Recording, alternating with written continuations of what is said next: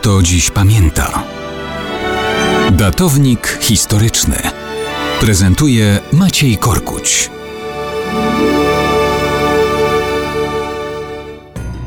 Mało kto dziś pamięta, że 10 września 1956 roku Mikołaj Grunicki został premierem.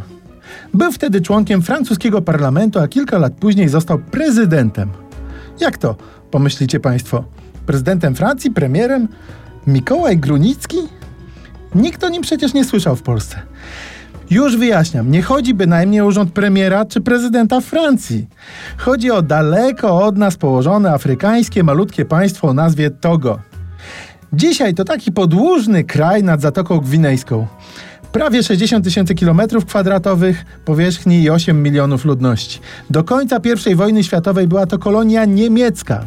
To w tamtym czasie osiedlili się w Togo potomkowie Mikołaja Grunickiego pochodzący gdzieś ze Śląska.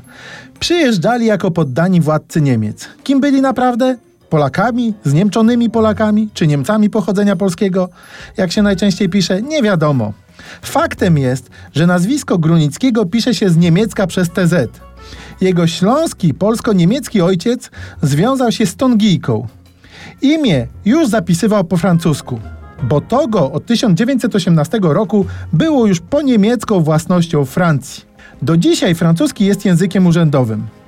W 1956 roku owo francuskie Togo stało się obszarem autonomicznym i wtedy właśnie czarnoskóry Mikołaj, czyli Nikola Grunicki z polską krwią stał się premierem, pierwszym premierem Togo w historii. Cztery lata później ogłoszono niepodległość. Prezydentem został ktoś inny, ale go obalono po zamachu stanu. I wtedy głową państwa został Grunicki.